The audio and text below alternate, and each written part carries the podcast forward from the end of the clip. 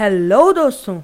Welcome to brand new episode of teen talks तो यार, आज का एपिसोड है expectation versus reality part two तो यार लास्ट पॉडकास्ट में एक्सपेक्टेशन वर्सेस रियलिटी के पार्ट वन में हमने बात की थी कि एक्सपेक्टेशन और रियलिटी जब मैच नहीं करती ना तो बेसिकली वो प्रॉब्लम होती नहीं. उसे हमने प्रॉब्लम बनाया होता है. लेकिन, अब पार्ट टू में हम बात करने वाले हैं अगर एक्सपेक्टेशन और रियलिटी हमारी सच में ही नहीं मैच कर रही तो उसे हम अपने आप को हैंडल करने की ताकत कैसे ला सकते हैं? तो स्टार्ट करते हैं। तो बेसिकली क्या होता है ना एक्सपेक्टेशन रियलिटी में चेंज ना होने का पहला कारण, आपने अपनी एक्सपेक्टेशन बहुत बड़ी रख ली। वैसे तो कुछ भी एक्सपेक्टेशन बहुत ज़्यादा बड़ी होती नहीं बट आपने एक्सपेक्टेशन काफ़ी बड़ी रख ली और टाइम पीरियड उसे अचीव करने का बहुत छोटा रख दिया। यानी कि सपोज़ कीजिए आपने, मैं आपको एक एग्जांपल देता हूँ, जिससे आपको सही में समझ आ जाएगा। आपने क्या करा? आपने बोला कि मुझे एक हफ़्ते तक डाइटिंग करनी है, वो भी दो दिनों में। तो ये पॉसिबल है क्या? अब इस सिनेरियो के अंदर आप खुद बताइए, इस सिनेरियो के अंदर क्या आप डाइटिंग कर पाएँगे दो दिनों के अंदर, एक हफ़्ते की? No it's not possible so basically ये बिल्कुल भी पॉसिबल नहीं है। तो ये हो गया, मैंने आपको एग्जांपल के थ्रू समझाया कि आपने अपनी एक्सपेक्टेशन ज़्यादा बड़ी रखी है, या फिर आप कह सकते हैं कि उस एक्सपेक्टेशन को पूरा करने के लिए आपने टाइम पीरियड छोटा रख दिया। तो कोई दिक्कत नहीं है। अब इसका सोल्यूशन क्या होगा? सोल्यूशन सिंपल सा है कि जो अपनी एक्सपेक्टेशन आप रख रहे हो ना, चाहे वो आप एलॉन मस्क बनने की भी सोच रहे हो ना तो जितना एलॉन मस्क को टाइम लगा है, उससे उस, उतना टाइम अपने आप को भी दो। अगर आप कहते हो कि नहीं, आपको जल्दी बनना है तो कम से कम उसका आधा टाइम दो। उससे ज़्यादा कम मत करो। ये नहीं कि आज आप, एक आम इंसान हो और आप चाहते हो कि मैं कल इलॉन मस्क बन जाऊँ।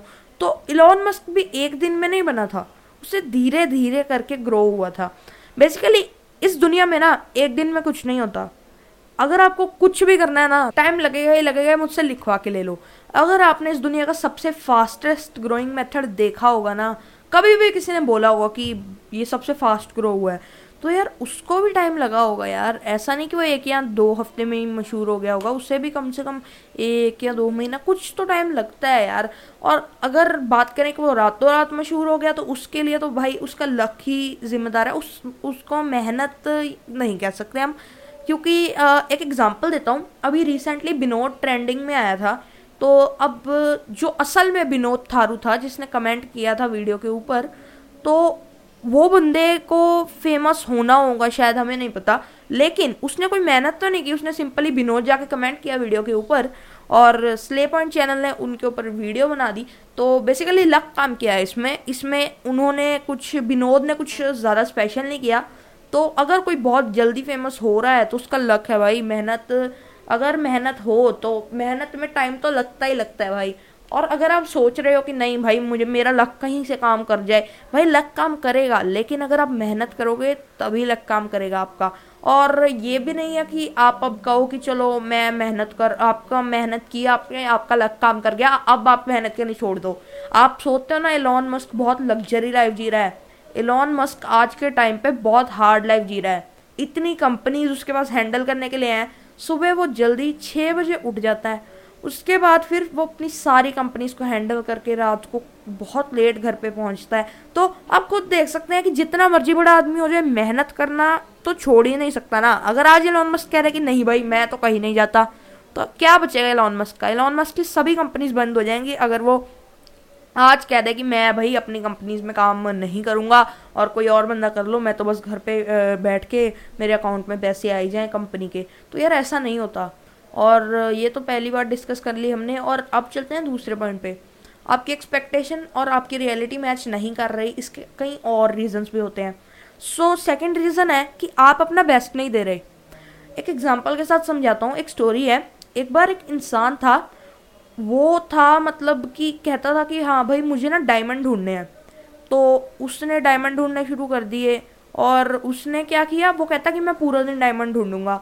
तो वो घर से निकलने से पहले कहता कि बेसिकली वो ये जो जिस टाइम की कहानी है ना, उस टाइम पे काफ़ी और लोगों को भी डायमंड ढूँढने होते थे मतलब कंपटीशन बहुत था। तो आप सपोज़ करो कि एक ही डायमंड था और तीन लोग उसके पीछे पड़े हुए थे। तो वो बंदा कहता कि चलो आज आज सुबह निकल जाऊँगा, पूरा दिन डायमंड ढूंढूँगा। तो बंदा सुबह कहता कि चलो थोड़ी देर में निकलते हैं, थोड़ी देर में। और वो कर सकता था, वो पूरे दिन डायमंड ढूँढने जा सकता था, लेकिन वो जा, गया नहीं। उसे कहा कि चलो यार, थोड़ी देर में चल जाऊँगा, मेरे पास तो स्पीड ही बहुत है। तो वो जाता है, लेकिन फिर भी आप सोचो, एक सिंपल सी यार, जैसे आपने रैबिट और कछुए वाली कहानी तो सुनी होगी ना तो सेम वही वाला सीन है कि वो बंदा अपना बेस्ट नहीं दे रहा। रैबिट अपना बेस्ट देता, वो जीत सकता था। लेकिन उसने अपना बेस्ट नहीं दिया और कछुए ने अपना बेस्ट दिया तो वो जीत गया। तो यही सीन रहता है। अब इसका सोल्यूशन क्या है? भाई, अपने आप से ना एक बार बैठ के अकेले में पूछो कि हाँ भाई, चाहिए तुझे वो या नहीं चाहिए? जो भी आपकी एक्सपेक्टेशन है, वो पूछो कि भाई, वो चीज़ तुझे चाहिए या नहीं? अब मुझे सीधा सीधा बता। अब अगर उस पर आपका जवाब हाथ है ना तो आपको पत्थर के ऊपर लकीर है कि आपने जो काम करना है, वो पाने के लिए करना ही करना है। जो मर्ज़ी हो जाए, दुनिया इधर की उधर हो जाए, आपने वो काम से नहीं हटना। एक बात बताता हूँ, एक सी बी एस ई का टॉपर था 2017 या 18 का था। और उसने इंटरव्यू में बोला था कि जब दिवाली और बाकी फेस्टिवल्स भी थे ना, तब भी मैं पढ़ रहा था। तो ये वही बात हो गई कि दुनिया इधर की उधर हो जाए। भाई, उसकी मेहनत नहीं हटेगी बंदे की जिसने अपनी एक्सपेक्टेशन बड़ी रखी उसे पता है कि भाई, मुझे उस लेवल पे पहुँचना है। बाकी लोग जो ये सब नहीं कर रहे, बाकी जो रिलैक्स कर रहे हैं ना, उन्हें इस लेवल पे पहुँचना ही नहीं। अब मैंने उस लेवल पे पहुँचना है तो मुझे वो करना ही पड़ेगा। तो ये तो हो गई। अब दूसरी बात सोल्यूशन भी बता दिया आप, मैंने आपको कि आपको अपने आप से एक बार पूछना है कि हाँ भाई, तुझे वो चीज़ चाहिए या नहीं? नहीं चाहिए तो फिर तो कोई बात ही नहीं है। और अगर चाहिए तो दुनिया की हर चीज़ आपको अगर हटाने की कोशिश करें ना, तब भी आपको उस गोल से हटना नहीं। अपनी नज़रें उसी गोल पे गड़ा के रखनी है आपने, इतना आपके अंदर कॉन्फिडेंस होना चाहिए। तो ये तो होगा दूसरा सिनेरियो अब मैं आपको तीसरा सिनेरियो बनाता हूँ कि आप हार्ड वर्क कर रहे हैं, लेकिन स्मार्ट वर्क नहीं कर रहे। इसके लिए मैं एक कहानी सुनाता हूँ। एक बार ना एक इंसान था तो उसके पास ना काफ़ी बड़ा घर था और सी साइड पे रहता था। उसके घर के बाहर ना स्टोन्स थे तो बहुत सारे स्टोन्स पड़े होते थे उसके घर के बाहर उसके आगे सी थी तो उसने ना क्या किया वो कहता कि भाई मुझे ना एक रूबी था। वो कहता रूबी ढूंढना है बेसिकली वो रूबी बहुत कम मिलते थे बहुत ज़्यादा कम मिलते थे। यार आप मान लो कि पूरी दुनिया में पाँच या छः ही रूबी होंगे और वो रूबी मिलते भी कहाँ थे? वो रूबी मिलते थे आ, मतलब जैसे स्टोन्स के बीच में कहीं भी हो सकते थे वो रूबी आपको कुछ पता नहीं होता था छुपे होते थे रूबी नेचुरली एग्जिस्ट करते थे वो। तो वो बंदा कहता, रूबी ढूंढना है। तो बंदे को ना उसके लिए पैसे चाहिए थे कि, भाई, मैं औज़ार खरीदूँ। तो उसने ना अपना घर बेच दिया। तो वो बंदा कहता कि, चलो, अब रूबी ढूँढने चलेंगे। औज़ार उजार लेके वो पूरी दुनिया घूमा, रूबी ढूंढा। उसे रूबी मिला ही नहीं।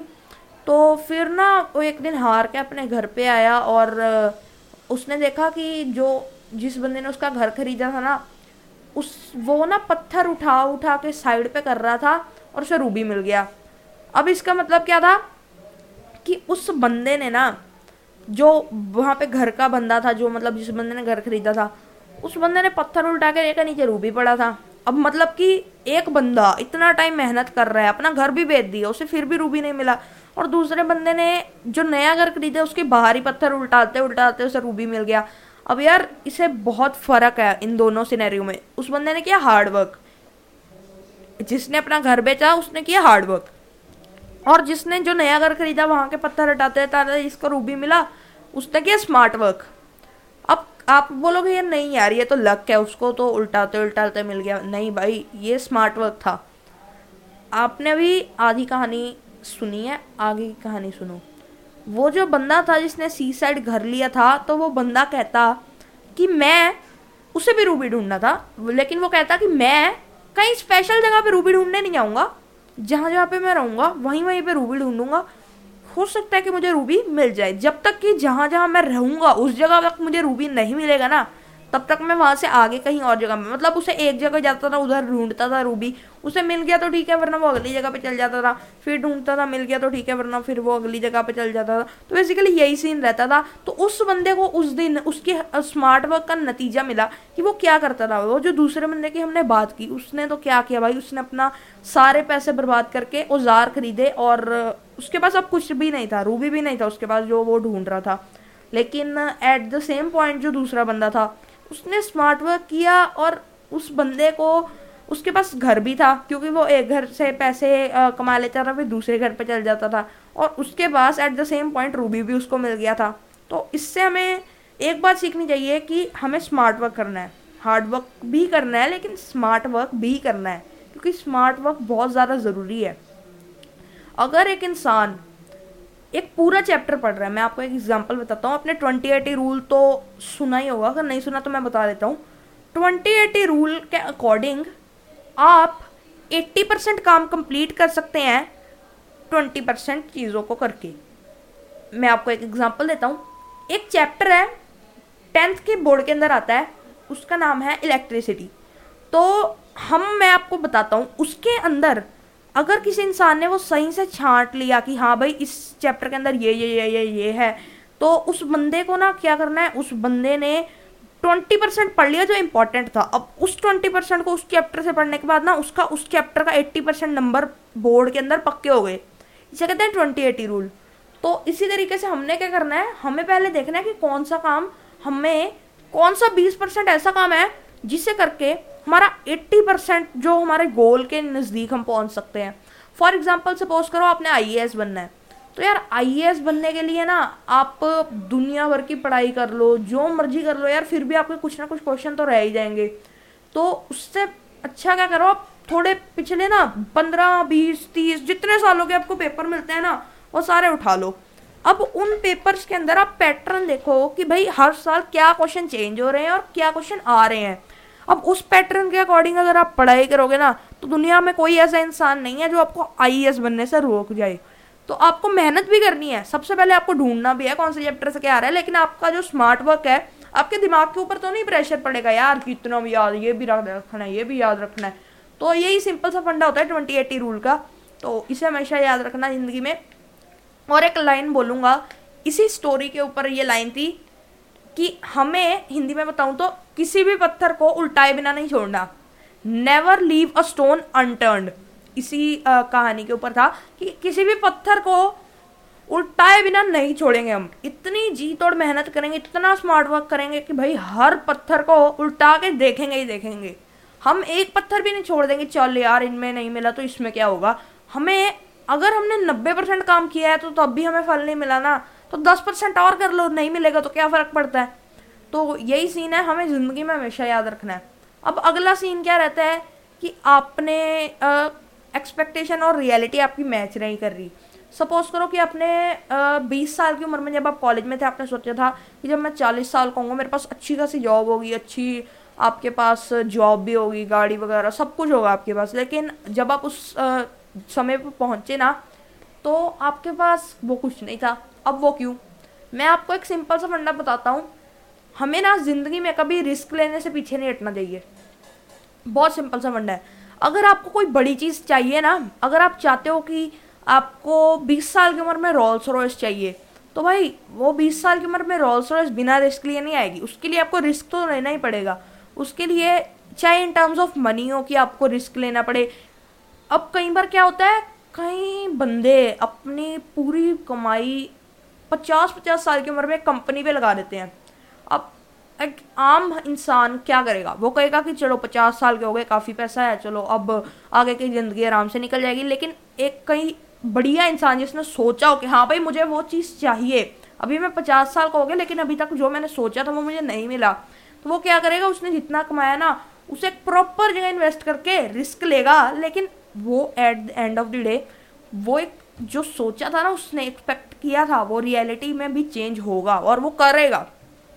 तो ये सिंपल सी बात है। रिस्क लेने से कभी नहीं डरना और अपने दिमाग में ना एक बात बिठा लेनी है हमने कि रिस्क है तभी तो इश्क है। हमें रिस्क लेना है। रिस्क से ही तो इश्क है यार। रिस्क जो बहुत ज़रूरी होता है। रिस्क इन लाइफ बहुत ज़्यादा ज़रूरी होता है लाइफ में रिस्क लेना। अगर आपने लाइफ में रिस्क नहीं लिया ना तो आपको यार समझ ही नहीं आएगा कि हाँ भाई, रिस्क होता क्या है। अब मैं आपको एक बात बताता हूँ।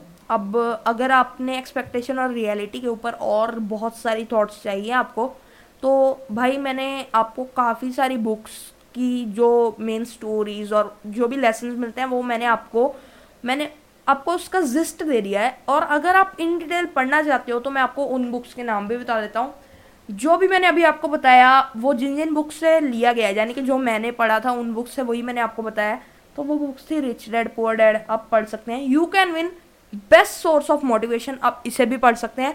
और last but not the least एक बुक है, जिसके अंदर एक स्टोरी है, बहुत लंबी स्टोरी है but at the end of the day वो जो स्टोरी है ना, वो आपको बहुत सारे लेसन्स दे के जाती है।